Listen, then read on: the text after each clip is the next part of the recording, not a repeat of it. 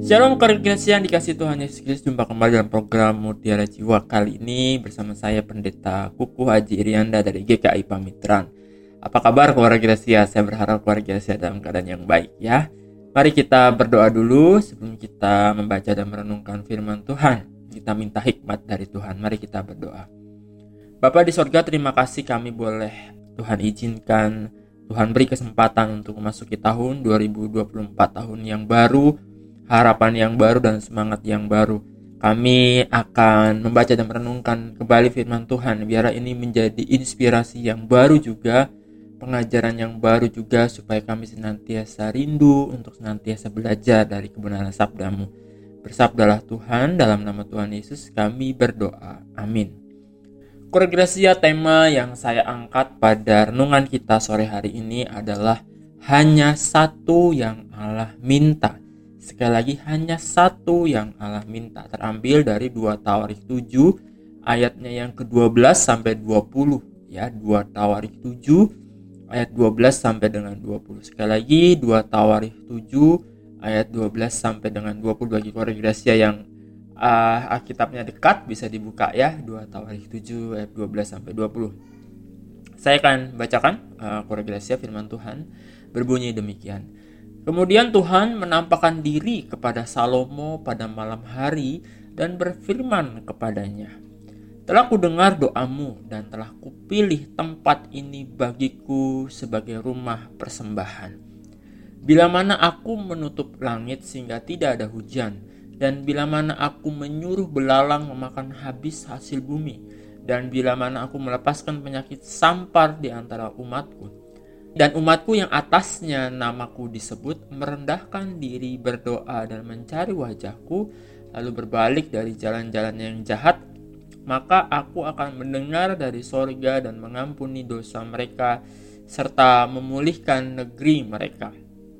Sekarang mataku terbuka dan telingaku menaruh perhatian kepada doa dari tempat ini. Sekarang telah kupilih dan kukuduskan rumah ini supaya namaku tinggal di situ untuk selama-lamanya.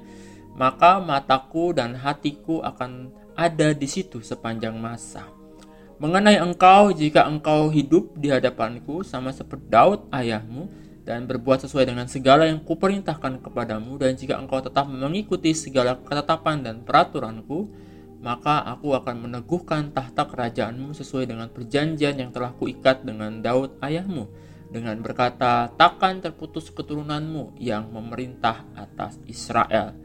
Tetapi jika kamu ini berbalik dan meninggalkan segala ketetapan dan perintahku yang telah kuberikan kepadamu, dan pergi beribadah kepada Allah lain dan sujud menyembah kepadanya, maka aku akan mencabut kamu dari tanahku yang telah kuberikan kepadamu, dan rumah ini yang telah kukuduskan bagi namaku akan kubuang dari hadapanku, dan akan kujadikan kiasan dan sindiran di antara segala bangsa. Ya, keluarga sampai sedemikian jauh pembacaan firman Tuhan kita. Keluarga ada seorang penulis dan motivator yang terkenal di Amerika Serikat namanya Tony Robbins ya. Keluarga bisa googling nama itu Tony Robbins.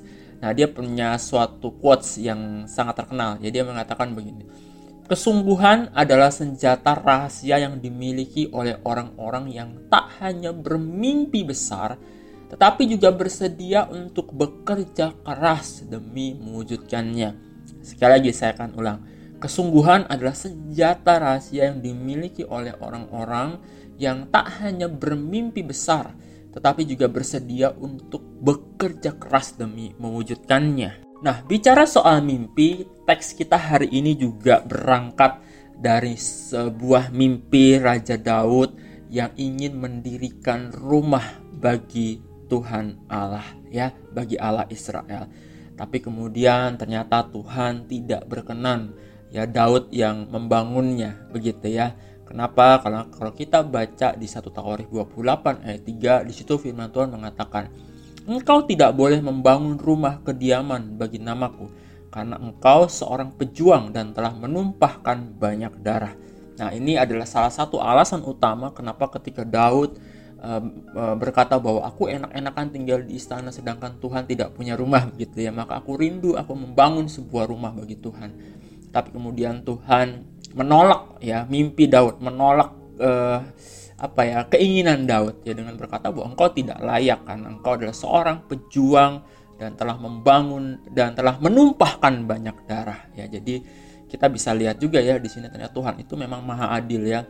Daud yang punya keinginan mulia tidak diperkenankan Tuhan. Kenapa? Karena dia sudah membunuh banyak orang ya. Tangannya sudah menumpahkan banyak darah. Dari sini kita juga bisa belajar ya bahwa sesungguhnya Tuhan itu tidak suka dengan kekerasan ya tidak suka dengan bunuh-bunuhan begitu ya Nah, kemudian Tuhan berfirman lagi ya dalam ayat 6 dan 7 ya tadi kan 1 Tawarikh 28 ayat 3 lalu Tuhan memberikan uh, satu jalan ya bagi mimpi Daud yaitu apa? Salomo anak mulah dialah yang akan membangun bait Allah. Karena aku telah memilih dia menjadi anakku dan aku menjadi bapaknya Apabila ia setia menaati segala perintah dan petunjukku seperti yang dilakukannya sampai saat ini, maka aku akan mengokohkan kerajaannya sampai selama-lamanya. Nah, jadilah kemudian uh, Tuhan mengizinkan mimpi Daud itu dengan memakai anaknya Salomo. Dialah yang akan membangun bait Allah karena aku telah memilih dia menjadi anakku dan aku menjadi bapaknya. Nah, kemudian apa yang terjadi kalau keluarga Gracia membaca ya sampai uh, dari awal pembangunan sampai dengan tuntasnya begitu ya. Salomo menugaskan ribuan orang untuk ikut ambil bagian dalam pembangunan bait suci ini. Ya, mimpi ayahnya ini menjadi mimpinya juga ya. Uh, kerinduan ayahnya ini menjadi kerinduannya juga yaitu dengan menugaskan banyak orang bahkan ribuan orang untuk ikut ambil bagian dalam pembangunan. Nah, pada tahun keempat pemerintahannya dasar bangunan bait suci sudah diletakkan ya. Lalu eh, data selanjutnya mengatakan dari firman Tuhan lalu tujuh tahun kemudian seluruh bangunan bait suci itu selesai dibangun. Ya jadi ternyata eh, butuh waktu yang panjang begitu ya untuk bisa membangun bait suci ini ya. Empat tahun dasar bangunan baru selesai begitu ya. Lalu tujuh tahun kemudian seluruh bangunan bait suci sudah selesai dibangun ya Nah, memang e, kalau kita bicara soal data ya saat ini tidak ada yang tahu ya bagaimana bentuk persisnya. Karena memang kita tahu akhirnya e, bait suci Tuhan ini di Yerusalem ini dihancurkan oleh e, Nebukadnezar raja Babilonia ketika dia menaklukkan ya Israel ya e, dan menghancurkan kemudian membawa ya orang-orang Israel menjadi buangan ya di tanah Babilonia. Nah, Met Art Museum di New York Amerika Serikat. Kalau keluarga Gracia googling gitu ya Metropolitan Museum di New York Amerika Serikat. Mencoba untuk uh, menggambar lagi begitu ya kira-kira mereplika lagi bagaimana sih kemegahan ya bagaimana mulianya bangunan ini bagaimana strukturnya bagaimana Salomo itu memakai bahan-bahan yang terbaik begitu ya pondasinya tiang-tiang kayu-kayu perhiasan ya emas perak ya batu mulia belum lagi termasuk perkakas-perkakasnya ya Nah, Metropolitan Museum ini ingin uh, mencoba menggambarkan, memvisualisasikan begitu ya replikanya.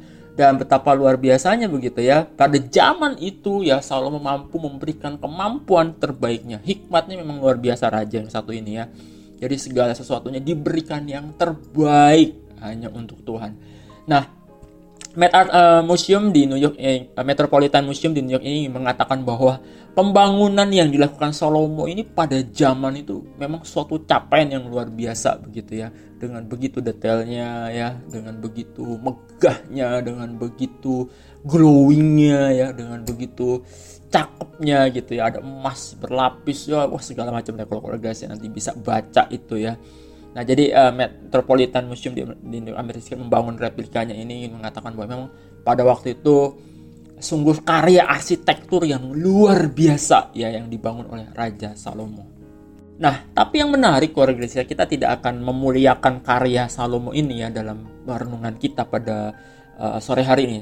Yang menarik yang ingin saya uh, ajak keluarga uh, berpikir dan merenung adalah yaitu satu hal. Apa respon Allah terhadap semua pencapaian itu? Ya, sekali lagi, apa respon Allah terhadap semua pencapaian yang dilakukan oleh Salomo dalam membangun bait suci Allah di Yerusalem itu? Ya, satu, hanya satu yang Allah minta sesuai dengan tema kita. Respon Allah terhadap segala sesuatu yang sudah dikerjakan selama membangun bait suci Allah di Yerusalem itu adalah hanya satu yang Allah minta, yaitu apa? Permintaan Allah kepada Salomo adalah dalam suatu penampakan di malam hari Tuhan berfirman ya, telah ku dengar doamu dan telah kupilih tempat ini bagiku sebagai rumah persembahan. Pembukaannya begitu kata Tuhan. Nah, lalu di ayat 17 yang tadi kita baca, mengenai engkau ini permintaan Tuhan ya. Jika engkau hidup di hadapanku sama seperti Daud ayahmu dan berbuat sesuai dengan segala yang kuperintahkan kepadamu. Dan jika engkau tetap mengikuti segala ketetapan dan peraturanku, maka aku akan meneguhkan tahta kerajaanmu sesuai dengan perjanjian yang telah kuikat dengan Daud ayahmu dengan berkata, takkan terputus keturunanmu yang memerintah atas Israel. Sekali lagi, Aku akan meneguhkan tahta kerajaan sesuai dengan perjanjian yang telah kuikat dengan Daud ayah.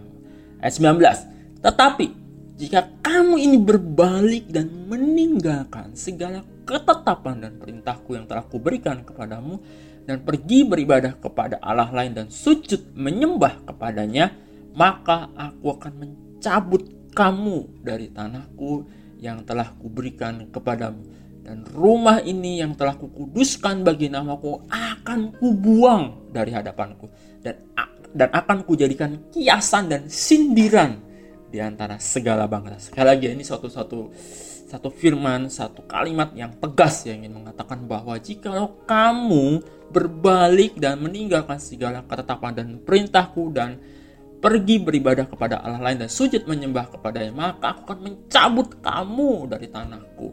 Ya, dan kemudian rumah ini yang telah kukuduskan bagi namaku akan kubuang dari hadapanku. Bayangkan rumah Allah yang uh, besar itu yang megah tadi capaian Salomo itu Tuhan bilang akan kubuang dari hadapanku dan akan kujadikan kiasan dan sindiran ya betapa mulianya tadi ya bangunan capaian Salomo itu. Tapi Tuhan bilang akan kujadikan kiasan dan sindiran di antara segala bangsa kalau kamu berbalik dan meninggalkan segala perintahku dan sujud menyembah kepada Allah lain.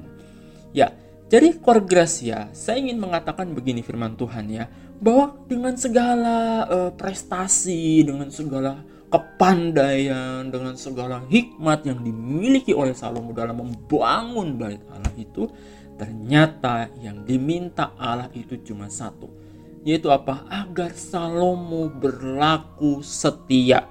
Ya, dengan kata lain begini, bagi Allah sekali lagi bagi Allah ternyata segala pencapaian atau prestasi Salomo itu tidaklah begitu penting dibandingkan kesetiaan Salomo untuk tetap beribadah kepada Allah. Saya ulangi kalimat ini.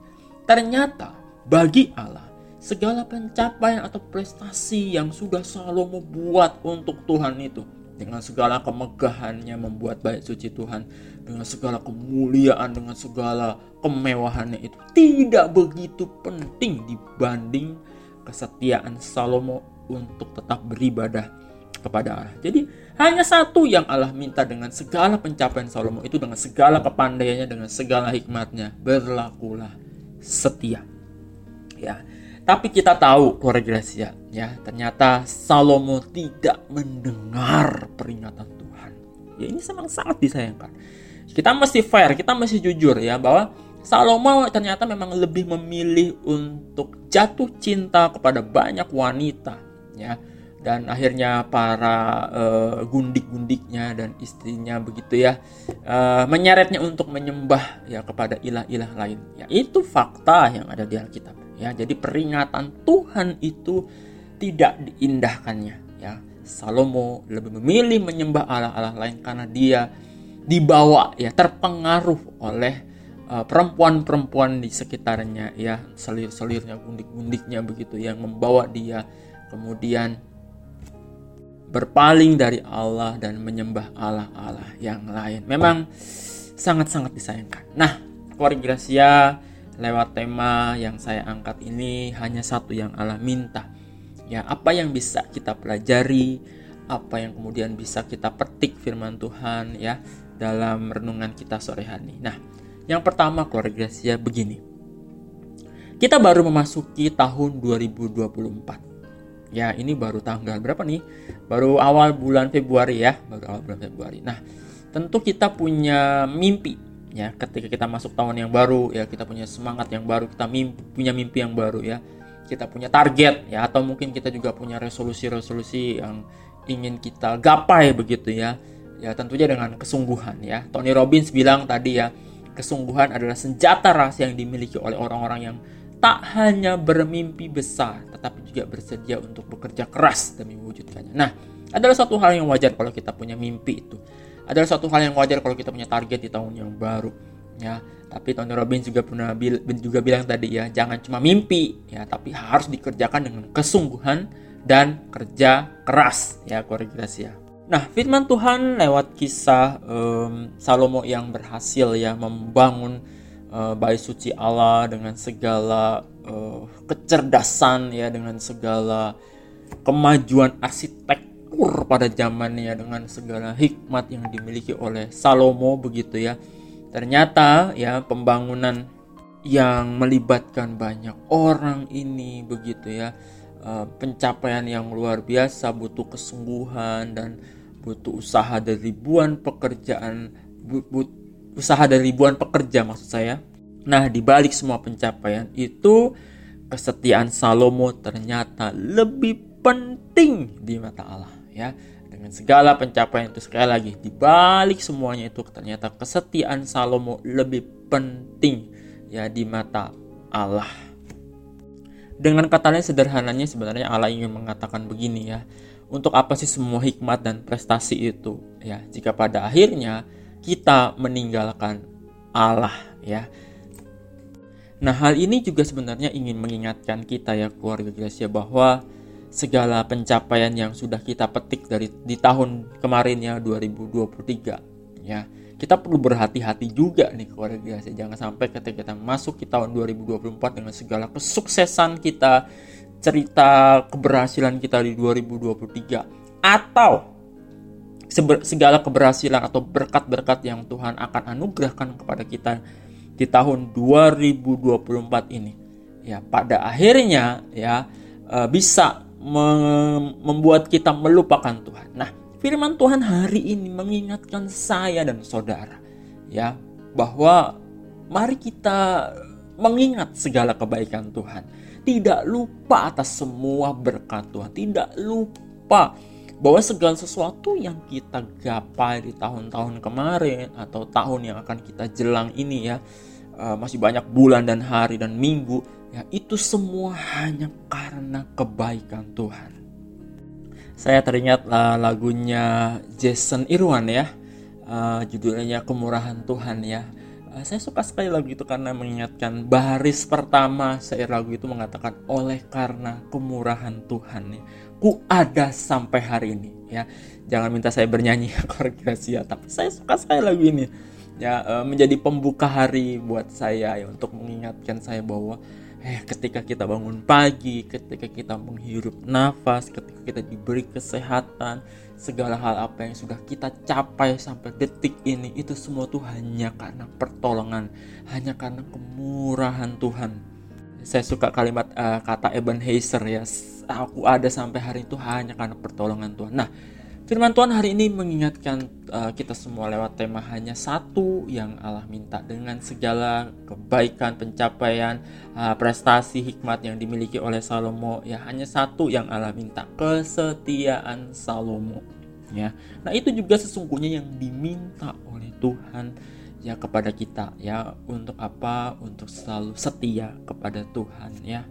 Untuk selalu ingat akan kebaikan Tuhan untuk tidak pernah meninggalkan Tuhan. Nah, ini yang penting sekali, tidak melupakan dan tidak meninggalkan Tuhan. Saya coba ingatkan lagi satu uh, kalimat tegas yang Tuhan bilang bahwa aku akan mencabut kamu dari tanahku katanya. Dan rumah ini yang telah kukuduskan bagi namaku akan kubuang dari hadapanku dan kujadikan kiasan dan sindiran. Ini juga menjadi satu peringatan buat kita ya untuk bertindak uh, yang arif ya untuk eling ya untuk ingat ya bahwa Tuhan tuh bisa bisa membalikkan begitu rupa ya keadaan kita kalau misalkan kita melupakan dia ya melupakan segala pertolongan dan kebaikan Tuhan ya begitu juga yang dialami oleh Salomo ketika dia berpaling dari Tuhan, Tuhan sudah mengingatkan berkali-kali tapi dia tidak kembali. Tuhan membalikan keadaan 180 derajat. Ya, dan Salomo hanya dikenang sebagai seorang raja. Betul dia berhikmat, tapi endingnya menjadi raja yang tidak patut untuk dicontoh ya dan oleh karena dosa Salomo juga ya kerajaan Israel kemudian pecah menjadi dua ya eh, Israel uh, utara dan Israel selatan. Nah, pilihan ini tentunya ada di dalam hati kita, ya ada dalam pikiran kita, ya ada dalam tindak tanduk kita. Mana yang kita pilih? Masuk ke tahun 2024 yang masih panjang. Kita diingatkan bahwa segala pencapaian kita ya itu semua kita kembalikan lagi kepada Tuhan supaya kita ingat bahwa semua itu hanya karena berkat dan kasih karunia dari Tuhan. Baik keluarga Gracia, demikian firman Tuhan yang bisa uh, saya sampaikan pada uh, sore hari ini kiranya ini menegur saya dan juga mengingatkan saudara untuk kita selalu senantiasa setia bersandar berpegang teguh hanya kepada Tuhan Yesus saja. Mari kita satu hati di dalam doa. Mari kita berdoa. Bapak di sorga terima kasih kami diberikan kesempatan untuk boleh mendengarkan sabdamu untuk lagi belajar akan firman Tuhan dan biarlah lewat kisah hidup keberhasilan Salomo ini kami diingatkan untuk selalu juga ingat akan Tuhan ya untuk selalu juga rendah hati bahwa segala hal yang kami punya ini sesungguhnya berasal dari Tuhan oleh sebab itu kami wajar kalau misalkan diingatkan untuk selalu berlaku setia kepada Tuhan, untuk selalu ingat akan kebaikan Tuhan. Dan segala sesuatu yang kami punya itu berasal dari Tuhan. Dan biarlah kami juga diingatkan bahwa segala sesuatu yang sudah Tuhan kasih ini uh, bisa juga kami salurkan berkat itu kepada banyak orang. Jadikan hidup kami Tuhan sungguh menjadi saluran berkat bagi banyak orang. Tuhan, ada masih begitu banyak hari dan minggu serta bulan yang akan kami jalani di tahun 2024 ini. Oleh itu kami mohon berkat, kasih, penyertaan Tuhan, hikmat dari Tuhan, penjagaan dari Tuhan, supaya iman kami tetap teguh, iman kami tidak goncang, tapi iman kami tetap boleh kuat di dalam Tuhan. Berkati anak-anakmu yang mungkin masih bergumul memasuki tahun 2024 ini dengan segala uh, penderitaan, dengan segala pergumulan mereka. Engkau kuatkan, engkau sertai mereka dan engkau berikan jalan keluar. Saya percaya tidak ada satu hal atau satu beban hidup yang di mana Tuhan memberikan kepada kami melebihi kekuatan kami. Dan pada saat yang sama Tuhan akan memberikan jalan keluar yang terbaik. Terima kasih Tuhan, dalam nama Tuhan Yesus kami berdoa. Amin. Baik keluarga saya terima kasih. Tetap semangat dalam menjalani kehidupan yang masih Tuhan berikan dan jadilah saluran berkat di mana pun Tuhan tempatkan saudara. Saya Pendeta Kukuh Aji Irianda dari GKI Pamitran, Jalan Kromong nomor 1 Pamitran Cirebon. Pamit undur diri, sampai ketemu lagi di program Mutiara Jiwa selanjutnya. Shalom, Tuhan Yesus memberkati.